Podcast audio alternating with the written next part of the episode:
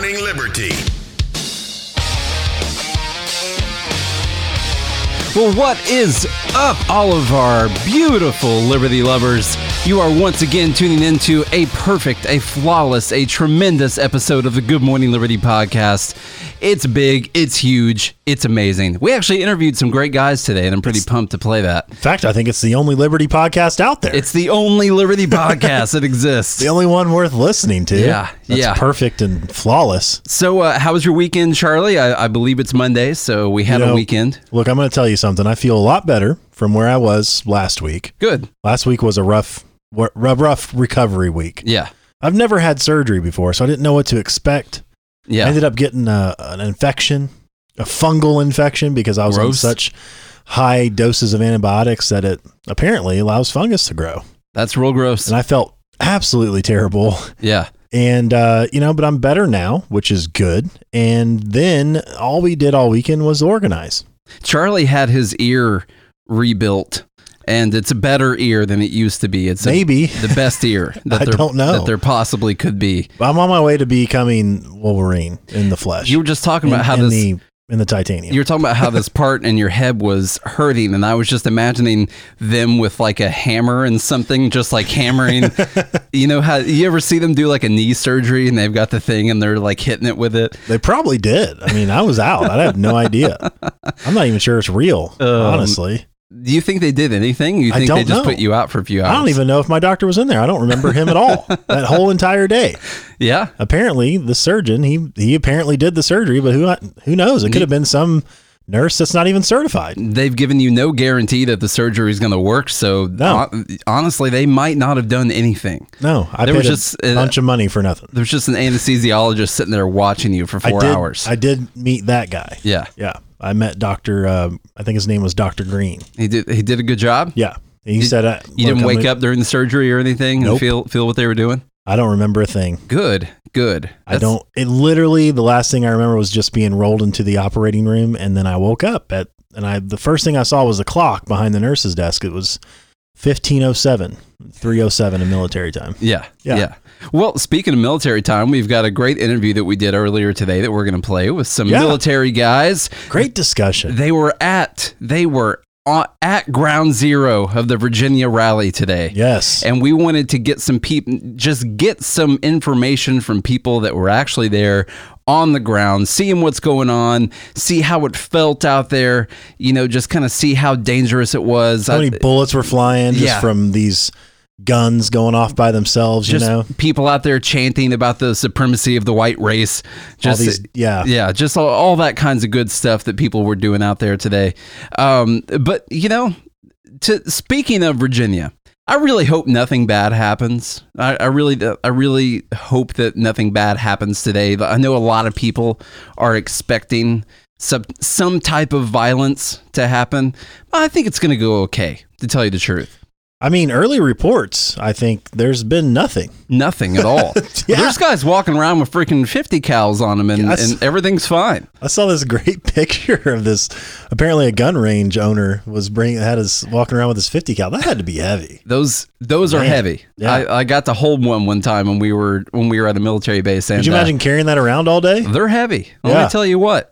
Yeah, they're they're real You heavy. You need a couple shoulder straps. yeah, I didn't. Yeah, I, I hope that guy. I, I hope that guy worked out beforehand, but not like right beforehand where his arm's going to wear out. He's like, hey, can you hold this 50 cal for me for a minute? It's getting kind of heavy, and uh, I I don't know. I don't think that would be very safe. Have you? I mean, have you heard? I don't think the like national media. I mean, nothing. I haven't seen anything. No, no. Now, I heard some negative things about the fact that this is Martin Luther King Day, by the way. And now, you know, no one's talking about that. Not not as many people are talking about that. And I understand. I understand some of the some of the ill feelings about that. I also understand why they scheduled it today. I mean, everyone was off work.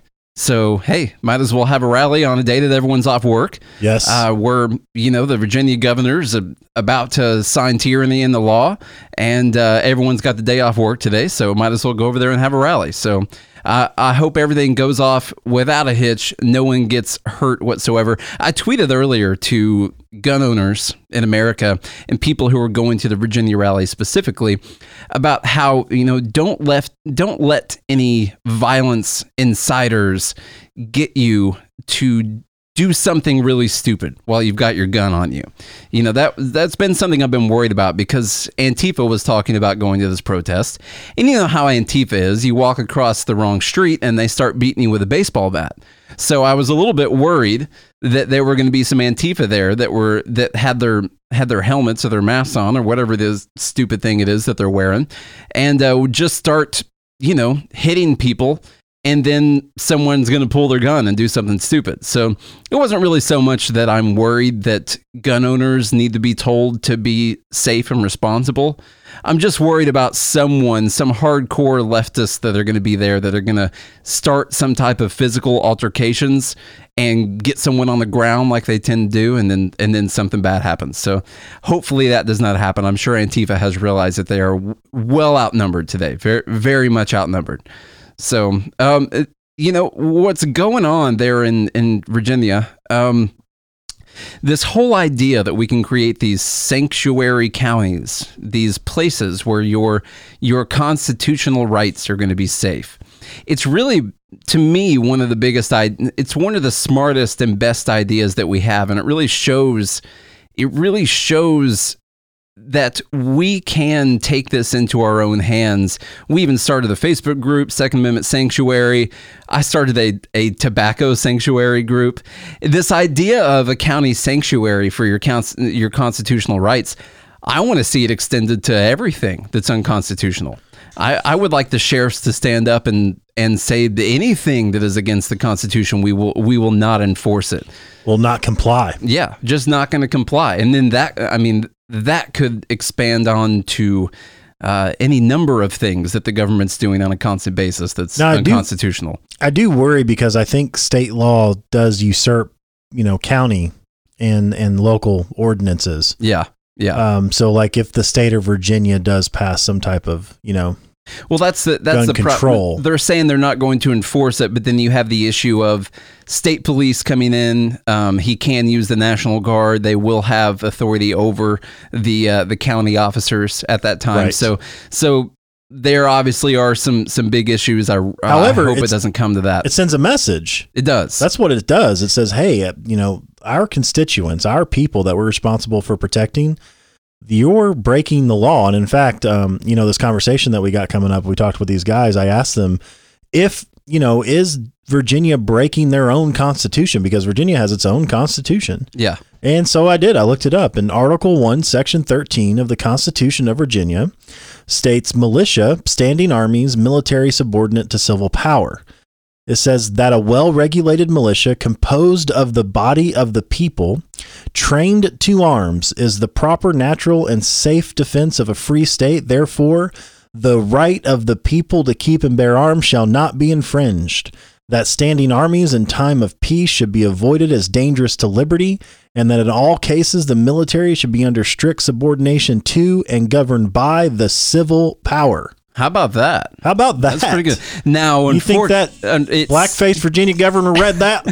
you think he read this Constitution? It said his own Constitution that he swore to uphold. I don't think he did. It said it said well regulated, Charlie. So that means that there has to be any number of regulations on the ownership no, of guns, no. right? In fact, it even says therefore the right of the people, the the people, and the militia should be composed of the body of the people. Yeah, that means Virginianers. Virginianers. That's good. That means all the people in in Virginia. So uh, one thing I talked about in a TikTok video earlier, guys, we're on TikTok at Good Morning Liberty. Tell your kids we're we're on there. So uh, I talked about what a great platform. It's pretty. I mean, that Gary Vee is right. The organic reach on TikTok is insane. Yeah. It's just insane. It must be well regulated. it must be.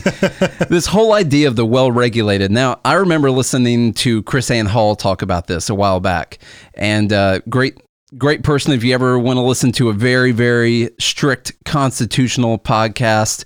Go listen to KrisAnne Hall. She is a Um, constitutional attorney. Yeah. So, So- she, she goes around giving great talks. Uh, you know, she she knows everything there is to know about the Constitution. Does she have uh, what's called? Is it Liberty University? I think. I I don't think she owns Liberty University or, Or anything, but I don't know. She might. No, she has like her own like Oh, okay. online. I gotcha. Yeah, like Yeah, she yeah, goes around. She goes around teaching the Constitution to Yeah. you know different state governments and uh, local sheriff's offices and different counties and stuff. She teaches you exactly what the Constitution means, what the founders were trying to say. She goes back to the Federalist and Anti-Federalist papers, the different letters, the things that you would use to interpret what the founders would mean when they say a well-regulated militia. And and Now, how in the world do we even know what those words mean? well, you can actually look in the writings of the founders. What? Yeah. And actually you could use you could use common sense logic and deductive reasoning to ask yourself, would these people who had just fought a war against a tyrannical government and were trying to install a system where the people would have their individual liberty had put in there that it had that this very much so had to be regulated by the government. That would they have put that in there? Uh-uh. no no. Know, I learned from your mom actually a long time ago, back in I think seventh grade, which I would have been mm, 12, yeah. 11, 12 years old. I learned something called context clues. When you're trying to figure out what words mean or what a sentence means or anything like that, you can take the context of everything else and you can use those context clues to interpret what the word or a phrase or a set, you know, certain things could actually mean. yeah And what's strange is you can go back to the founders' other writings that specifically deal with these exact same words, and they'll they tell you the problem is they that just tell you exactly what they were meaning. The problem is that words have different meanings depending on the context. That's the idea. Imagine And- that. And even on top of that, when you're talking about someone who's writing something in the 1700s versus how we use words today, they can be very, very different. And what they meant when they said well regulated was that the people of the militia, which was the whole body of people, was that they needed to be well trained by themselves. They needed to be well practiced. As I said on TikTok, they needed to be good at using their guns. That's that's what it meant. shooting. And so what they were saying was that our militia, which is all of the people, the non-public officers, as George Mason said, everyone everyone was militia except for the public officers. What they meant was that they needed to be good at shooting. That's what they meant right there when It they even said says that. in the Virginia Con- Constitution, trained to arms. yeah, The body of the people trained to arms. it's you know over time words. It doesn't say you need a certificate from the government. No, it did not. They did not put in place a a uh, a legal fee for being able to own a gun when they were writing that. You know, words change meaning over time. It, simply, uh, if you're a, a a liberal by by this right, all you'd have to do is decide to have the dictionary, you know, change the meaning of arms to not mean anything about weaponry whatsoever. It's just talking about your arms, your physical arms. You know, Your guns. you have a right to have arms. You know, everyone, every single one of us is born with the right to have arms, and that's that's the truth. You know, Two tickets to You- the gun show. You can't, you can't take that away. Hey, I don't So- know if you heard me counting when you got here today, but I did over a thousand Yeah, bicep curls. You know, Mondays, Martin Luther King Days biceps. Monday arms and back. yeah. Yeah. Yeah. So all the liberals would need to do is change the meaning of the word arms, and then they could say, "Well, it doesn't say anything about guns in the Constitution. It says you have the right to bear arms. I'm not trying to cut your arms off or anything." You got to train those arms, say man. anything Get in the about gym. guns. Get Yeah. in the gym and train those things. And then we'd be like, uh, that's ridiculous. When they said arms, they clearly meant weapons. That's exactly what they meant. And they'd be like, well, that's not what arms means today. That's Right. that's not what we call it. You know? So uh, it's it's you can change the meaning of words as, as So what you're meaning though is it would be ridiculous to think that they would say a well-regulated militia had to be a militia regulated by the government. yeah. Yeah. It's, it's insane to think that they would mean that with those words because if they if we try to change obviously arms, it was ridiculous that they would mean, you know, your physical arms and not you know, weapon weaponry. Exa- exactly. Exactly. Yeah. You, just using common sense. That's all I'm saying. Just common sense. Uh, look at these guys and what they were doing. Do you think they were installing the idea that only the government could tell you whether or not you could have guns? That's a pretty simple question. Do you think that's what they were doing? Do you think that's a no? Nope. That's not what they were doing. Uh-uh. No, it's not. I think you got some quotes, don't you? I got some quotes. I have a quote from from uh, from George Mason, real quick. Uh, so we were talking about the militia. So some people think that that means you have to be like the member of a militia, right? Well, you're not an official member. Some people say it's the National Guard is the militia. So that that's not what it what it was at all. This is from George Mason. I, I believe his name is on the document. I'm, I'm pretty sure it's on there. He said, "I ask, who are the militia? They consist now of the whole people, except a few public officers." Okay, so the militia is everyone. We are the militia.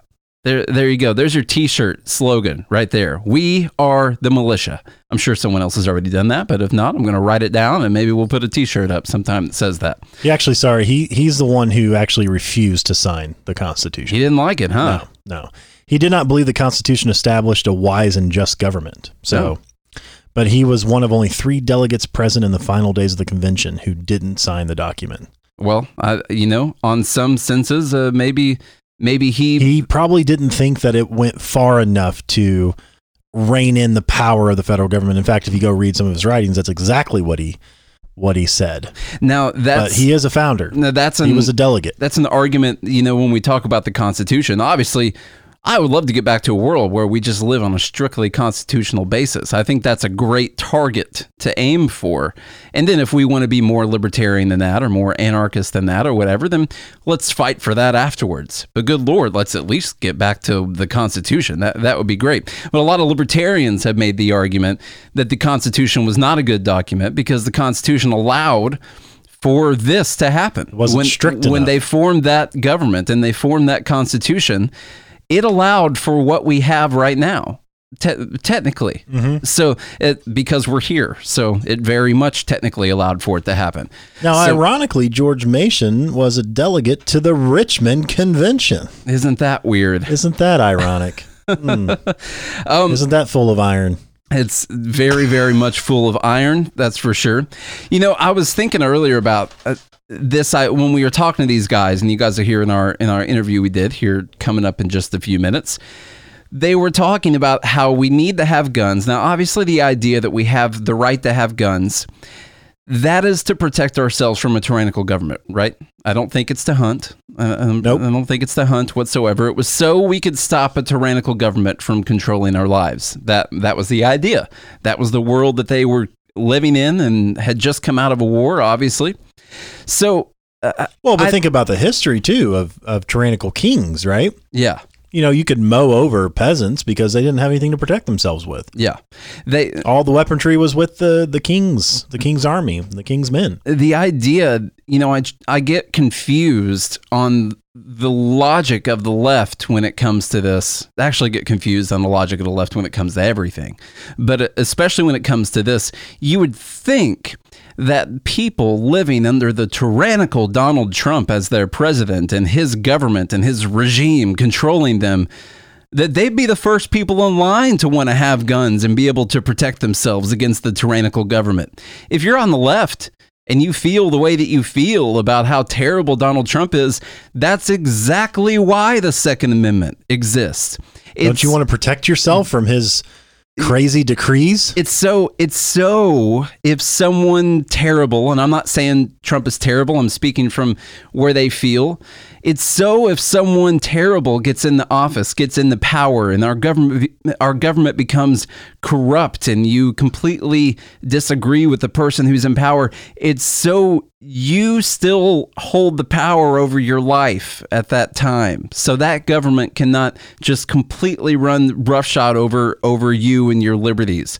That was the idea of the second amendment. So it's so crazy to me that we live in this time where leftists literally will call Trump Hitler and also think that we shouldn't have any guns and only the government should have guns. And also think, yeah, the Jews should have given up their guns. It's crazy. it's like the German people uh, were arguing that they should give up their guns. You know, if if you're thinking along the lines Yeah. that Trump is Hitler, so it's just a crazy, crazy backwards logic to me. It's like they, on one hand, they completely understand and are living in the environment that is the whole basis for why the Second Amendment exists. And it, it's because you don't trust your government. It's because you don't want them to become tyrannical and control your life. Yet they still think that only the government should have the use of of any type type of weaponry against the people. How do you get to that point in your mind? Do you think?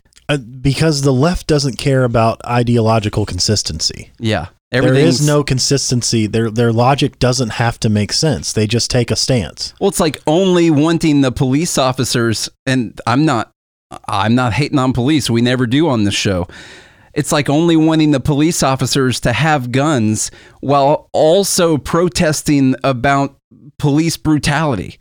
You know, it, it's it doesn't make any sense. Like they want the government to be the only people with power, yet they hate the enforcement arm of the government.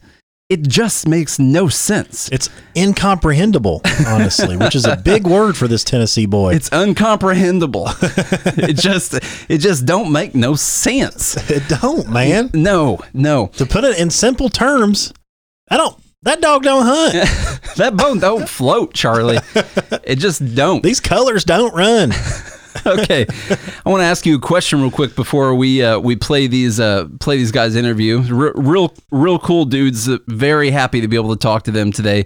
Both Long time listeners of the show. Yeah, but both- really cool to have them on. both military members served overseas so we talked a little bit about the second amendment we talked some foreign policy we talked some some libertarian inside baseball for a little bit and uh, you know it was, it was a really good conversation but i wanted to ask you does the constitution give you rights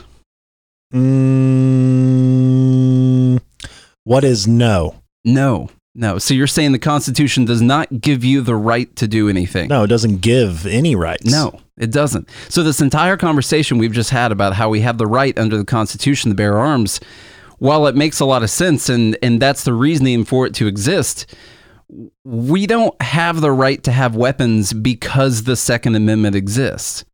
We have the right to have weapons because we're human beings. That's and your no- natural right. And no one else can tell us that we can't defend ourselves. Be it because God gave them to you or simply because you're human. Yeah, just because you have you're the human. right. You have the right to life. and and that's that's the important thing to realize here is that even if they canceled the second amendment tomorrow that does not mean that you no longer have the right to defend yourself that means that the US government is no longer going to protect that right for you. You know, but you, you- still have the right. You realize the Bill of Rights are the first 10 amendments to Yeah. the Constitution, by the way. Some people think They- are separate from the Constitution, but Well, the, well, they were ratified at the same time, but look, they are they're amendments for a reason. It's because originally the founders didn't have it in the Constitution, and it was argued by Thomas Jefferson and George Mason and, and Alexander Hamilton and the guys, and they said, look. We have not constricted the Constitution enough to where the federal government could not overreach. We need to make sure that we unequivocally put in language for in the bill of that that cons, uh, consists of the Bill of Rights that amend this Constitution to make sure we restrict federal power from usurping the rights of the people. And that's exactly what they did in, Yeah. in the Ten Amendments. They are amendments to the Constitution, and they they specifically direct the federal government not to usurp their power over the population and they were or the states. and they were a list they were your your natural rights because you're a human they were not given to you by the government I mean, through half- these guys uh, ratifying those amendments Half the people in the Constitutional Convention were like, "Oh, the, we, there's, this isn't necessary. Yeah. Course, the federal government would never try to do any of these things." yeah And here we see your first, second, fourth, fifth, 10th eighth, tenth, all these amendments being violated. You've got 6th you know, and 7th you got the civil uh, uh, civil asset forfeiture, which uh, you know doesn't protect against your right against uh, unreasonable searches and seizures, right? Um, you've got the the the spying on American citizens collecting data, which also is the same thing. You've got unreasonable punishment. I mean, I saw this kid got 15 years in jail because he had unknowing to himself he had unwittingly had his cell phone in his jail cell because when they searched him and they changed him, they didn't take his phone from him. okay. And so he didn't know like it wasn't he wasn't allowed to have his phone because they didn't take it from him. And then they gave him 15 years. Like is that not an unreasonable punishment? I'm pretty sure if people in prison were allowed to have phones, everyone there would be completely fine and wouldn't even want to leave.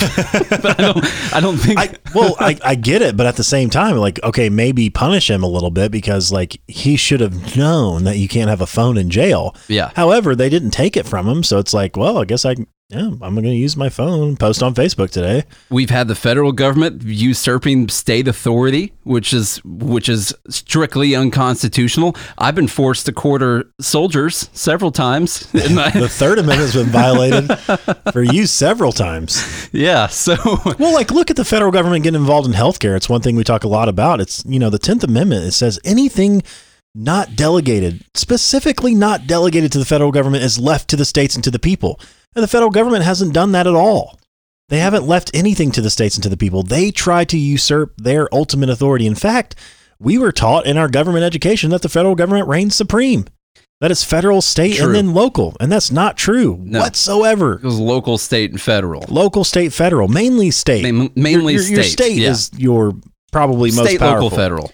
But still, you know, it's not the the federal government doesn't reign supreme. We are 50 unique individual sovereign countries that banded together to form a, a union to where we would have more uh let's say political power and clout in in the foreign world. It was so To we protect could, ourselves. So we could form a military the, the, the- and Yeah. protect ourselves. Right. So instead of us being 50 really, really small countries, roughly the, the size of, you know, a bunch of Denmarks all through there, we wanted to be negotiating as one nation all the time.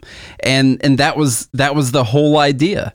And it's it's completely backwards now. And like Charlie said, we're taught in our school, which the the right to control your schooling was not was not listed out in the Constitution as a right of the federal government either. I'm pretty sure. I don't think it was in there. No. I don't think it said that they would be able to tell all of the states exactly what had to happen with schooling. And actually, they would take money from from you and then and then spread it back out amongst the states. I don't think they. I don't think it was in there No. originally.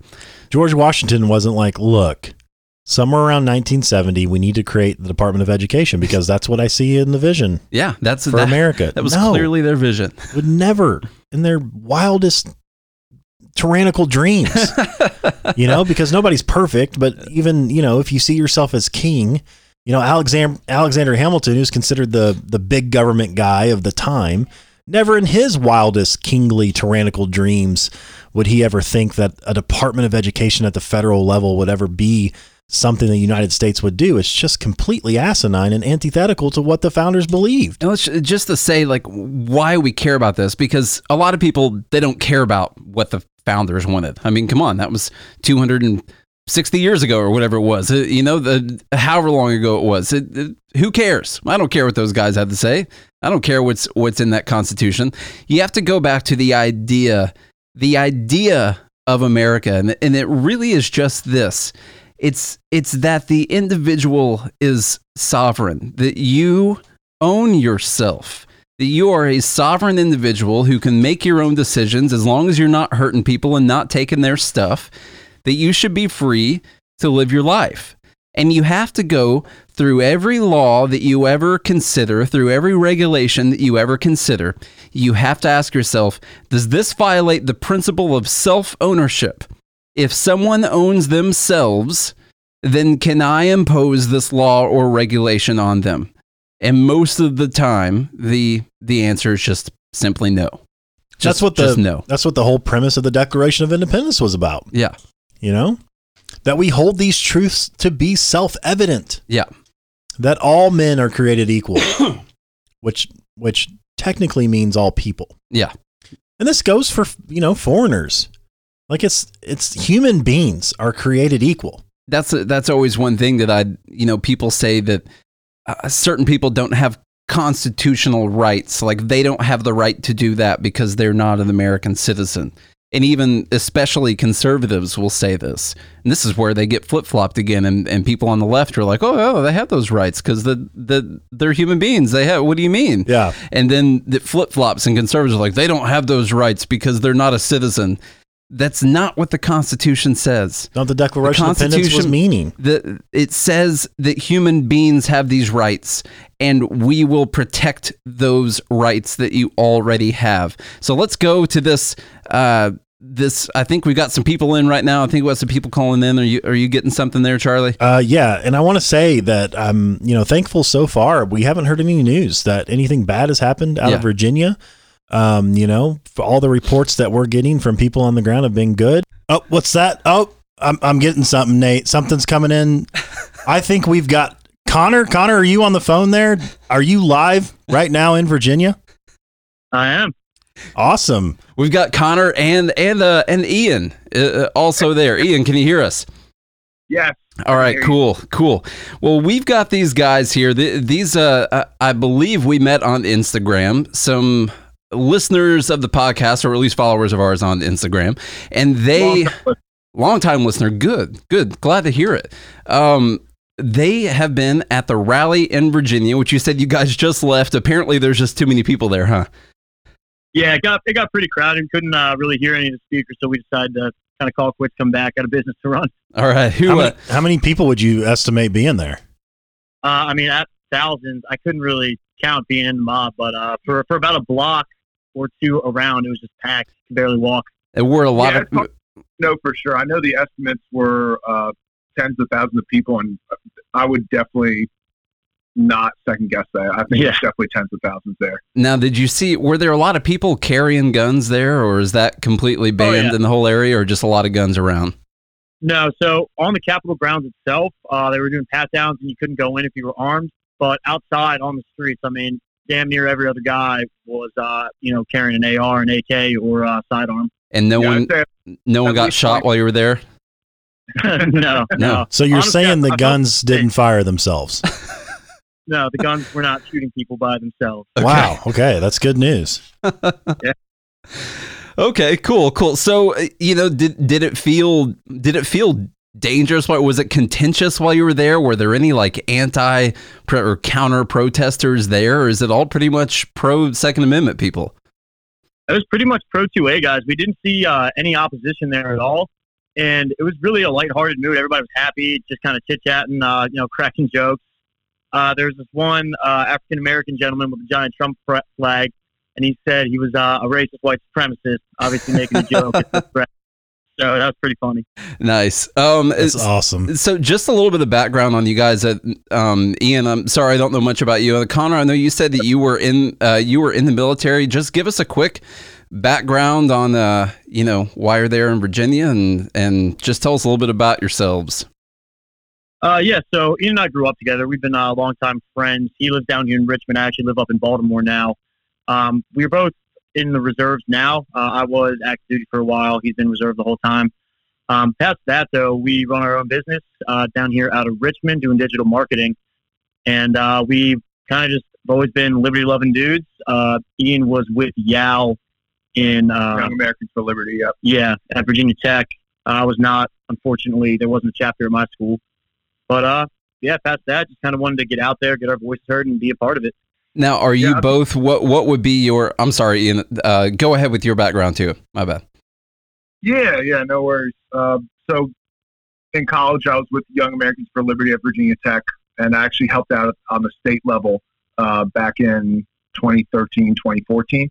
Um, so that they have a pretty pretty great community down there in Southwest Virginia, liberty loving people. But what I was going to say is uh, one thing about the crowd that was out there today uh, was you, like Connor said, it's very lighthearted.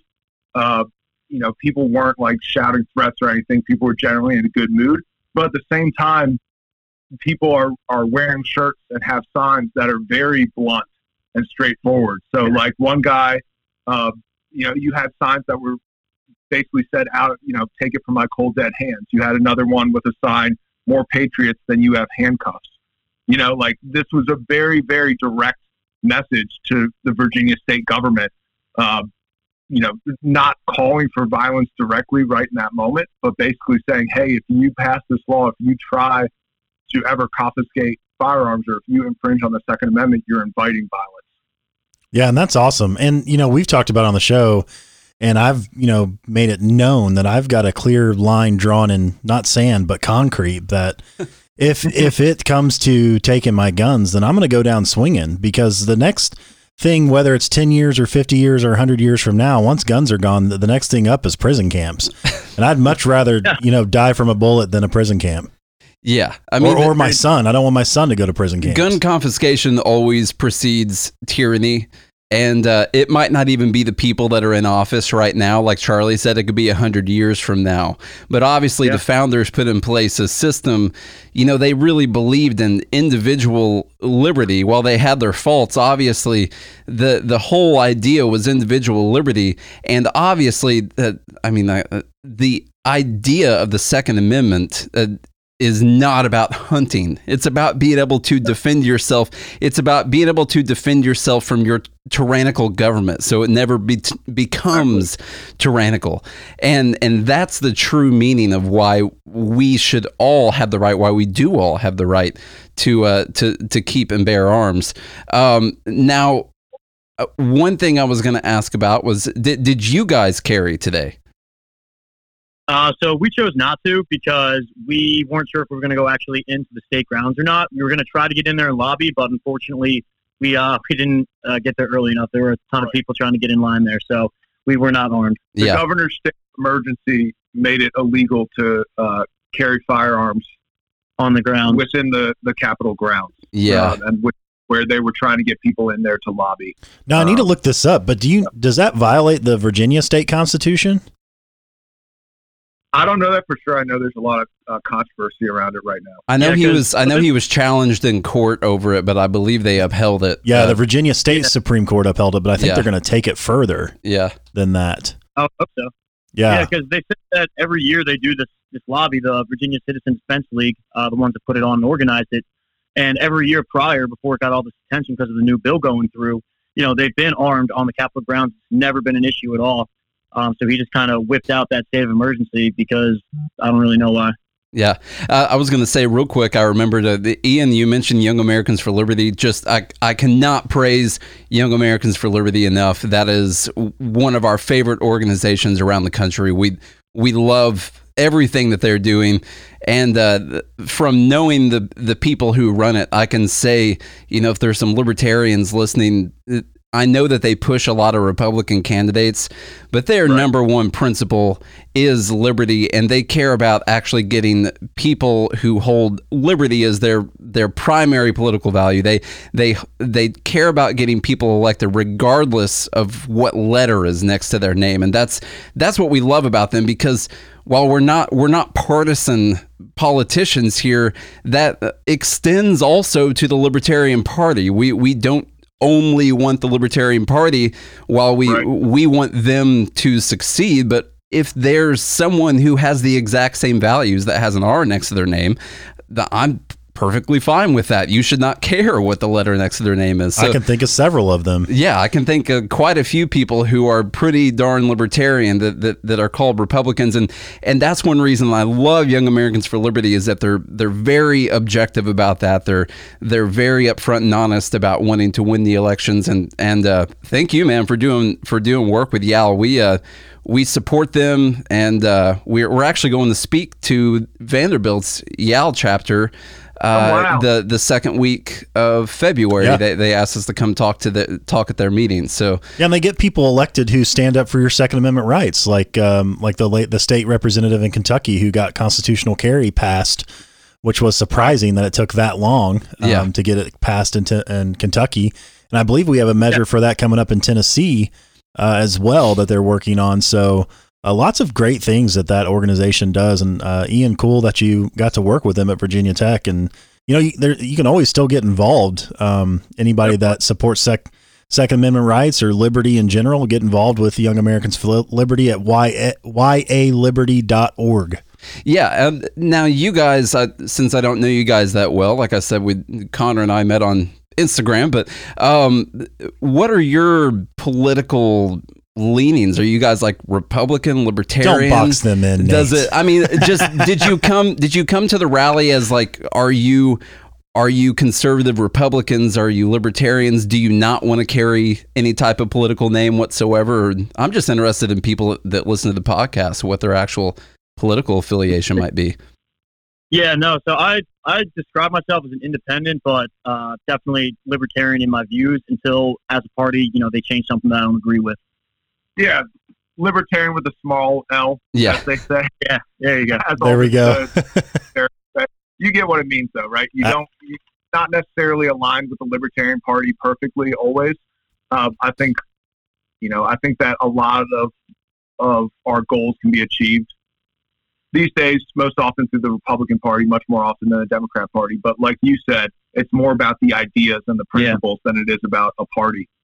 Yeah, I mean, and that's that's hopefully. I hope that's something that big L libertarians will even get behind because we talk about the Right. two party system. I mean, a three party system is not obviously better if you only if you only care about your your party. I mean, we we should all really just be caring about liberty. I am a big L libertarian. Technically, I've got my membership card, and I have considered cutting it up live on the podcast several times um, just just because some of the people who run that party drive me completely insane.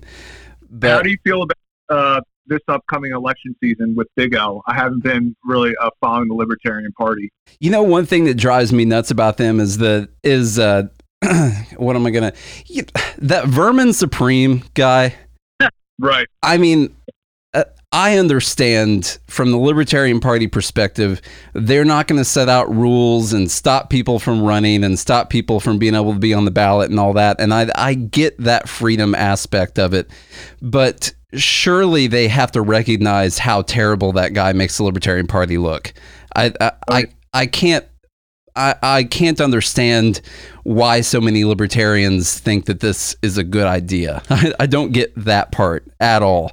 In, in my estimation, if they're going to nominate somebody like Bill Weld again, Yeah. then then, then uh, which I think he's running Republican now to, to He's try running to the primary. in the yeah. primary, yeah, to try to beat out Trump, which will never happen. But um, you know, somebody like that, then I, I can't get behind a candidate like that. You know, I, I think Bill Weld Right. is worse off Not for for liberty. You know, you can make an argument that Gary Johnson would have been okay, but still, I mean, he was terrible on several things like the bake the cake and all of that.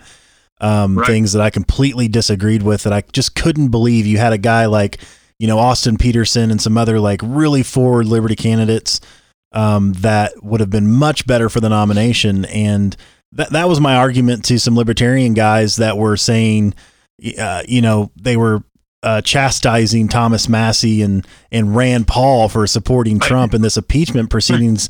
And it's like saying that they were no longer defenders of liberty. I'm like, are you kidding me? Like you, as a party, nominated Gary Johnson and Bill Weld. Bill Weld, you have no leg to stand on. Yeah, that's the problem when you break your principles. You can't you can't make an argument after you break your principles like that. And, you think and Gary Johnson and Bill Weld's better than Rand Paul and Thomas Massie? Like, get out of here. I love it. What do you guys think about what do you guys think about Rand Paul? Obviously, we're we're fans of him. We drove up in 2016 to to his uh to his speech in, in Iowa, mainly because Ron Paul was speaking at it. Yeah. But um, Yeah. yeah, but uh, what what do you guys think about Rand? I definitely think he's more solid than most out there. I mean, I got pulled into the libertarian, you know, movement because of his dad, because of Ron Paul. So I kind of see Rand as like a Ron Paul light, uh, the more modern, you know, kind of palatable for the way politics are right now. But uh, definitely like him. Yeah, I'm a big. Uh, I'm definitely a big Rand Paul fan. I would. I would have loved to have seen him do better. Yeah. Um, I think everyone was expecting him to do better in 2016 uh, because they're expecting him to ride, you know, the, the Ron Paul waves. What people didn't realize was that it wasn't a liberty moment like we thought it was, which is sad to say. It was just an anti-establishment moment. That's that's Um, the so- sad part about the Ron Paul. I assume you're talking about the Ron Paul movement, and and what I unfortunately realized, uh, like you guys, was that a lot of the Ron Paul movement was an anti-bailout movement, and Yeah. and that's what it really. wa- A lot of Ron Paul's support was still hatred for the one percent movement, and And that was really sad to me to see that because you've seen so many Ron Paul guys switch over to being Bernie Sanders guys now because he's the only Yeah. one, you know, I guess that, that fits their ideology. And and that just means they they never understood what Ron Paul was talking about. Well, I also think Rand made a I think Rand made a big mistake in in the fact that he wasn't as let's say hardcore as his dad was. yeah. You know, he wasn't the he wasn't the guy saying, you know, if you asked Rand Paul if heroin should be legal, he would be like, no. You know, Yeah. he would kind of try to toe the line, whereas Ron Paul, you know, in the debates was like, well, yeah. And then he's like, well, how many people are going to use heroin just because it's legal? Like, you know, he took a hard stance, and and when it, and I was going to ask you guys uh, about foreign policy coming up here, but he took a hard stance on foreign policy, and and you know, saying, hey, this is what blowback means. This is what the CIA said back in the fifties. It's happening right now. Like it's time to bring the troops home, and he was no, he wasn't wish washy about it. And I think Rand Paul sometimes is a little bit.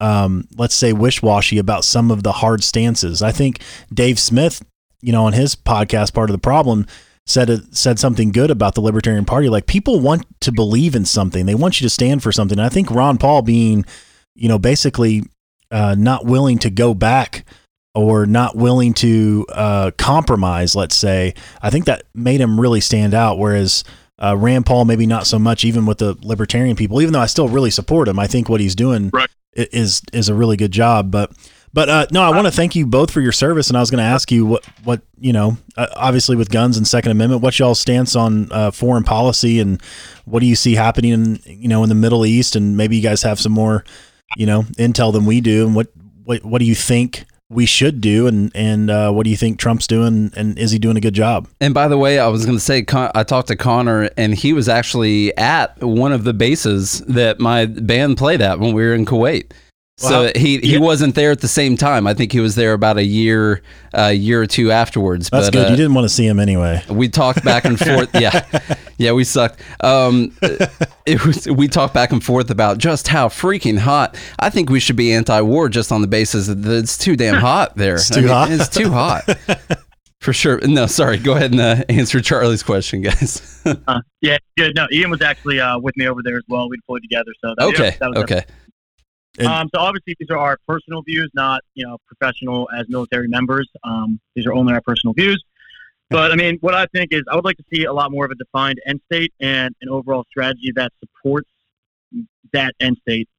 So if you've if you've read uh, Mattis's book, it kind of goes over the decision making that's been done the past twenty years, and seems like there was a lot of uh, ambiguity at certain times and you know whose fault that is, not sure. But personally, I would just like to see a more defined end state. Yeah, you're uh, just like what better- like what the hell are we doing? I mean, is that how you guys feel? Like what like what are we doing? Uh, it can it can feel like that sometimes. It maybe that's just communication issues up and down the chain of command. Um, you know, it can vary to a point.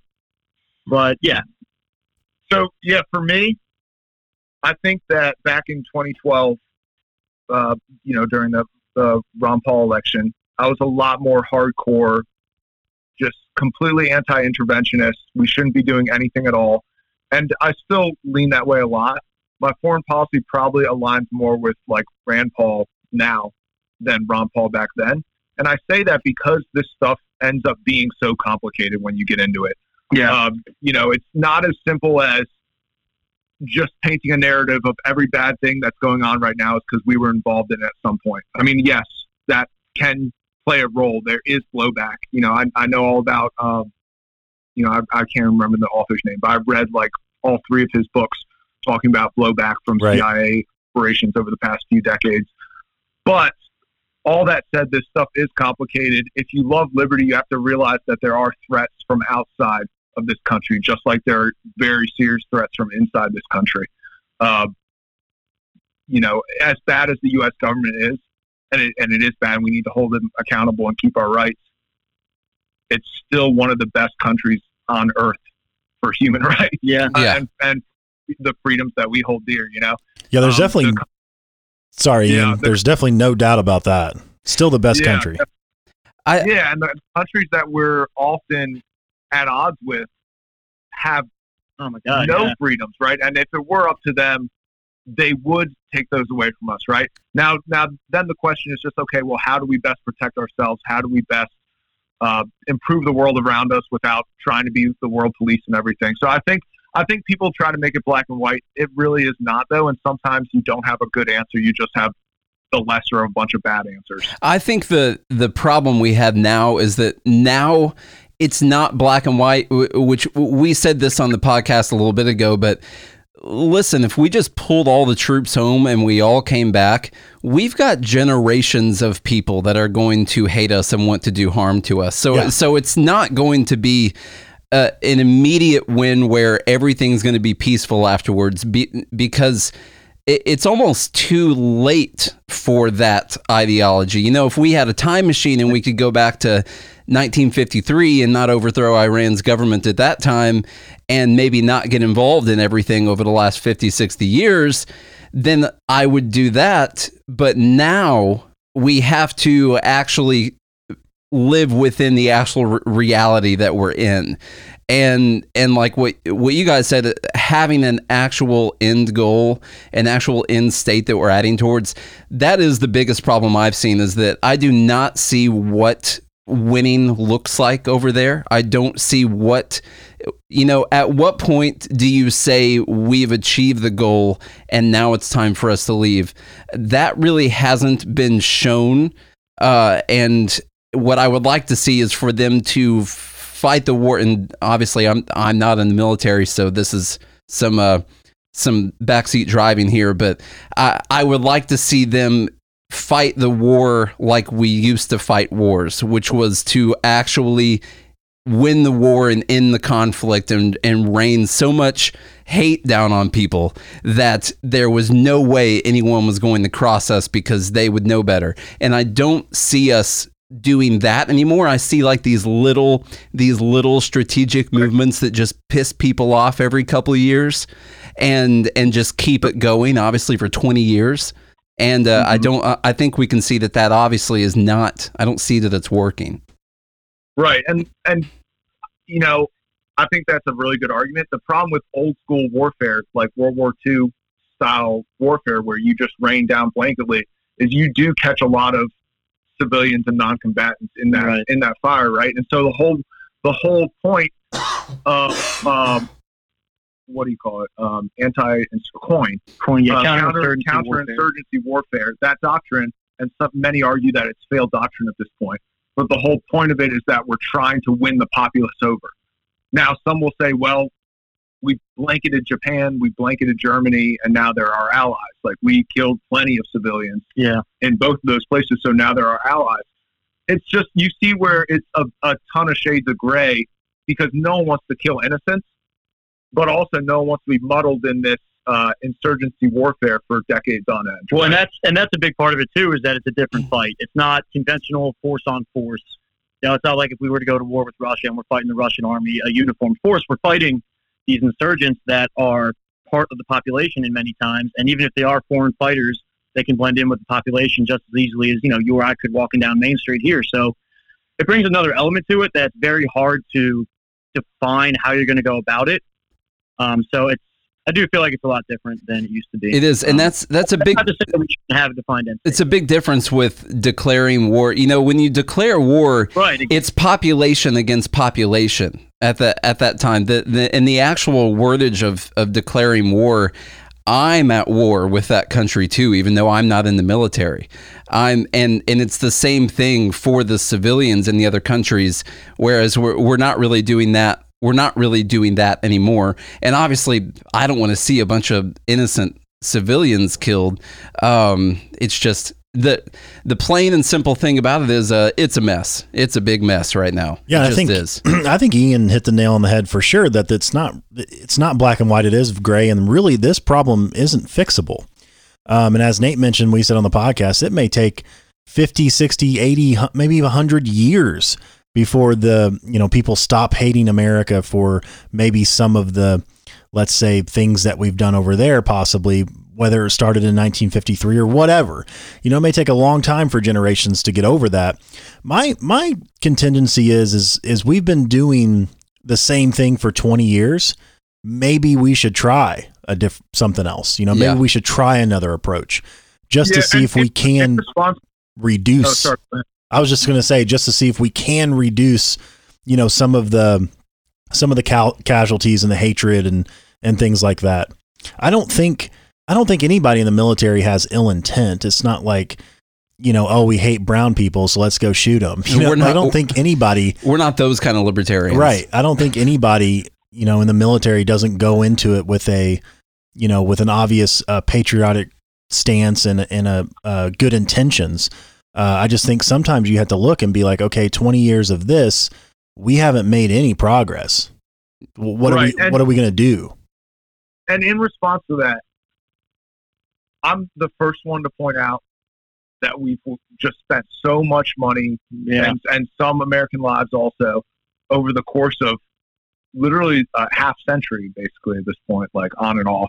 Well, from World War II on, yeah. Yeah, And, he, Um, and he's in, he's non-declared, right. You know, having certain and there there's a lot of problems and issues with that.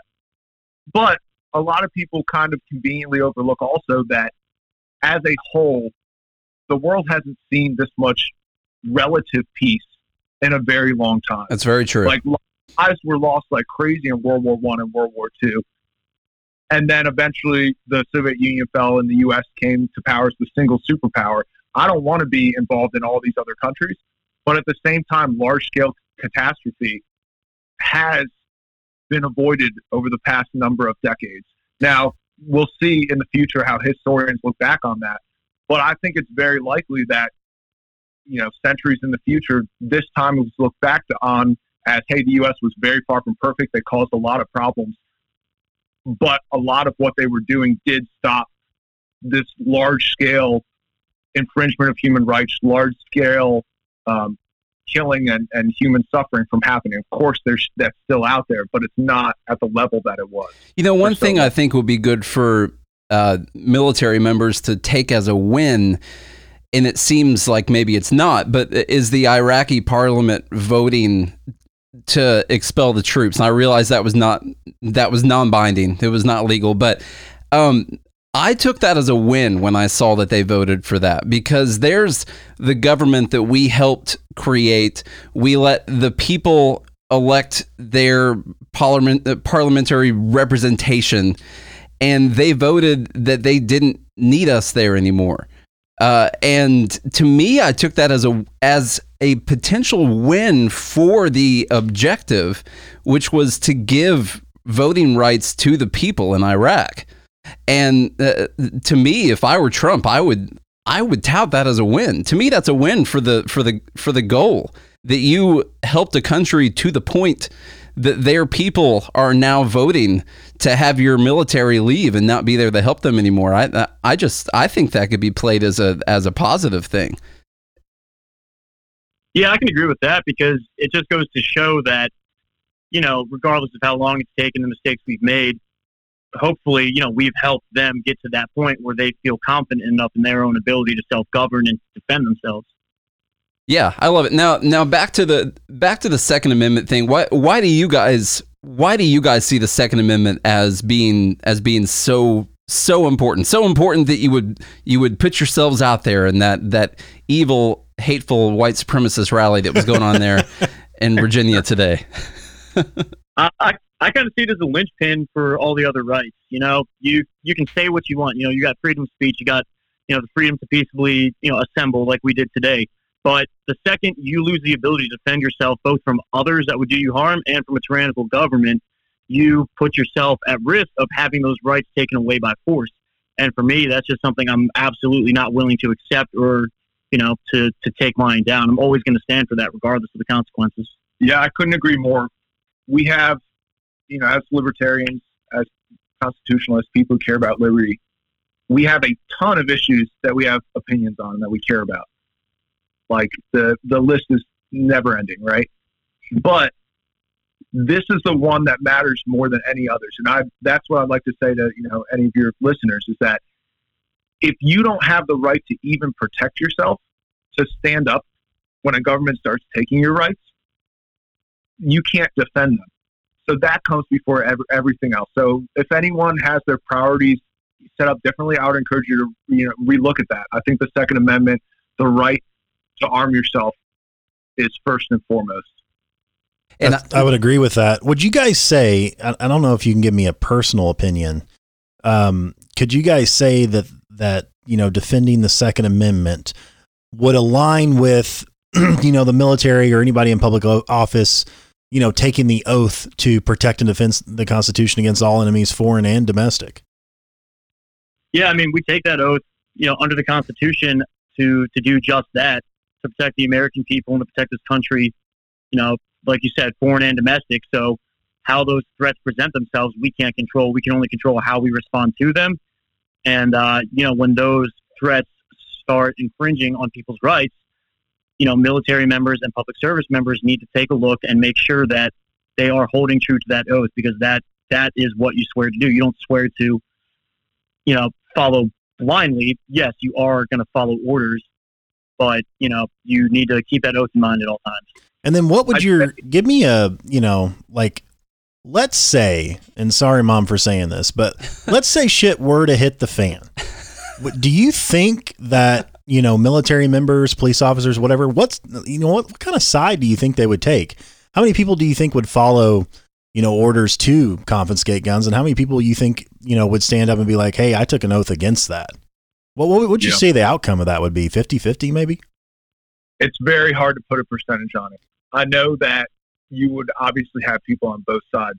You would have people who recognize that they made an oath and they need to take that oath seriously. You would have also people who believe the narrative of, hey, uh, this is a democratic process. Enough people voted for this person. We need to uphold the democratic pro- process and take, you know, these rights away because that was how the votes laid. So, uh, to be honest, like, there's no way of really telling um, how many would land on one side or the other. I think a lot of it depends on uh, leadership, to be honest. I agree with that, and I think it also comes down to the individual circumstance on each of those people's lives. Because, say you've got you know a family and you're a police officer, for example, and you get told, "Hey, start rounding up the guns in the area." Well, if you're going to be doing that in your own neighborhood, you're going to have a really big opinion on whether it's safe for you to hold to your oath. Because what if these people now come after your family, come after your property, come after you in your home? So it's not again, it's one of those gray matters. It's not completely black and white. You're like, yeah, we're Um, not yeah. going to Johnny's house. He's got a bunker full of AKs, and we're leaving Johnny alone on this one, uh, Chief of Police, Yeah, sir. so I think it would be that. Um, but I think there's a damn lot of good guys out there and good women out there that would uh, keep to the oath.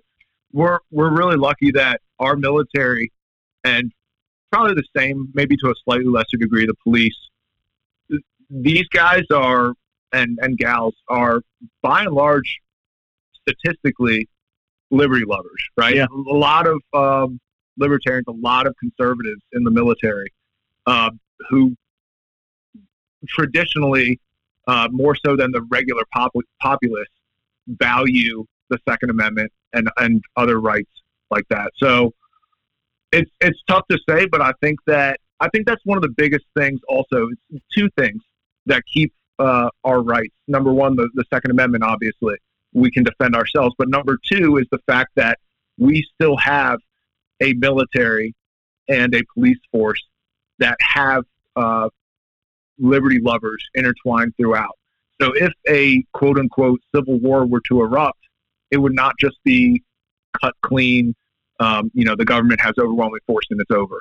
Uh, because I, I think it's a lot more complicated than that when you have liberty lovers throughout the Right. ranks. When you can see that, you know, in person today at the rally, there were sheriffs, you know, in uniform there from different counties around Virginia. And I know you guys posted it, I think, on your uh, on your Instagram or talked about it recently. But all these sanctuary counties, sanctuary cities for the two A here in Virginia, and I mean, there was an overwhelming amount of them there in uniform from other counties, showing that they are there to stand with the people and uphold their their oath to the people. Um, so I think that was uh, very powerful as well. Yeah, that's really cool and powerful. So, well, guys, awesome discussion. I mean, I can't thank you guys enough for uh, for joining, and uh, really, you know, appreciate your your background and your story, and and again, thank you for your service and and serving in the military and what you've done. And uh, you guys want to give a, a quick plug to your business or anything? Anybody looking for digital marketing out there? Yeah, sure. I appreciate the opportunity. Yeah, so Connor and I uh, run a business called Rank First Marketing. It's rankfirstmarketing.co.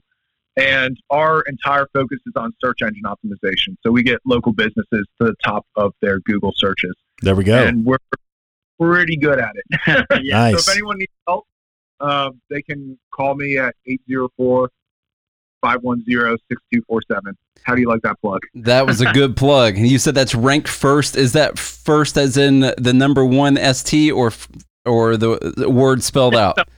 Okay. RST. All right. Well, I'll, I just wanted to know personally so I can hit you guys up and fix our SEO on our website. 'cause there we go. sucks. Oh, Yeah. yeah, brother. So, well, guys, we really appreciate your time today. Uh, you guys can can uh, you guys can go go back and party at the rally if you want to, or uh, get back to whatever the, whatever it is that you were doing. Um, we're gonna put this podcast up here within the within the next couple hours. So, once again, thank you for your time. Thank you for your service. Hey, Thank you, appreciate it, guys. guys. All right, guys, have a good one. All right, once again, thanks, guys, so much. We appreciate those guys calling in and giving us that half hour there. It's good to hear from some people that were actually on the ground, that were actually in the crowd today, that got to got to feel it, got to see it with their own eyes. And uh, you know, I want to tell you guys about this amazing opportunity. This is this is trust me, you'll want to do this, okay? If you go to our website, gmlconnect.com, the very, the very first button says support the show. Now you're supporting the show, but you're also supporting your ideology. What we will do is if you sign up for a monthly donation, we will designate that money directly to a Facebook advertisement about whatever it is that you care about, as long as it's pro liberty. As long as it's pro liberty, whether it be taxation or the Second Amendment or the Fourth Amendment or, or whatever it is that you want to support. Maybe the third. You don't want to quarter if soldiers. you don't want to quarter soldiers, we'll write a nice Third Amendment article and run ads on Yeah. it. That's okay. So uh, what we will do is when you sign up to do that donation, that monthly donation, we will email back and forth. You tell me what you care about. We'll go over what article it is or what video it is or, or whatever that we want to run ads on. And your money is going to go directly to that. So it's it's time to stop complaining about this, just blowing hot air all day, and actually put your money where your mouth is. You can reach thousands of people on Facebook with just a few dollars a month. And actually, with each one of these donations, you get a merch item with it too. So if you're doing three, I mean, we'll give you a taxation the stuff button. If you're doing five, we'll give you a hat. If you're doing 10, we'll give you a shirt. If you're doing 20, we'll give you two merch items of your choice from the merch store. So you get, I mean, you get value immediately anyway. Plus, you get the run advertisements on whatever it is that you care about. The reason that you're listening to this show right now, you can put a few dollars a month towards it. If you just go to gmlconnect.com, the very first button says support the show. Hit that button, or you can go to goodmorningliberty.us slash support if you would like to. Follow us on TikTok or tell your your little cousin to follow us on TikTok, whoever it is you know that's on there at Good Morning Liberty, on Instagram at Good Morning Liberty, on Twitter at Good AM Liberty. Find us on Facebook, Good Morning Liberty Podcast, and go to our website, goodmorningliberty.us, if you want to read some great articles on politics and economics. You know, there's. I don't think there's a better thing you can do besides support this show. Not, not one This single is- better thing. This is the best liberty show out there. Yeah. Une- unequivocal. Yeah. If you're supporting a small child in Africa, cancel that donation right now and put it towards gmlconnect.com. because we need to fund liberty. all right.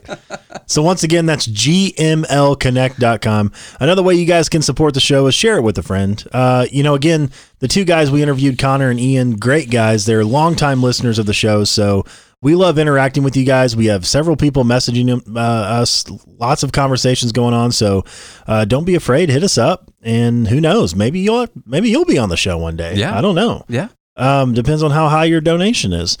That's I'm a good donation. That's that's a. That's good actually a good tier. Yeah, I Yeah. should add that in there. Put that on there. You know, one of your monthly donations. Maybe you'll uh, maybe you'll get on the show. Yeah. Everybody wants to be on a podcast these days. You can tell your friends that you're on a podcast, send them the episode. It's going to sound perfect and wonderful, just like this does right now. Yeah. And you can be like, hey, look, hey, look, high school top athlete. What's your podcast? yeah, A hole. I'm on a podcast. Okay. What all you about doing? liberty. Yeah. I'm fighting for my rights. So anyway, you guys do all of that. Share the show with a communist uncle, friend of yours, and uh, share it with some friends. Share it with some en- enemies. Uh, the numbers continue to skyrocket, which is just absolutely amazing uh, and really cool and humbling uh, that you guys would give us the time of day to listen to us blabber on and on about things that matter actually Yeah, they So- do matter. so we do really appreciate your guys uh, we, we we appreciate all of y'all's support and um, leave us a rating and review. Facebook itunes uh, the reviews coming in have been great. So we really appreciate that guys. If you do all that we'll be back again tomorrow. Hope you guys have a good day and a good safe good morning liberty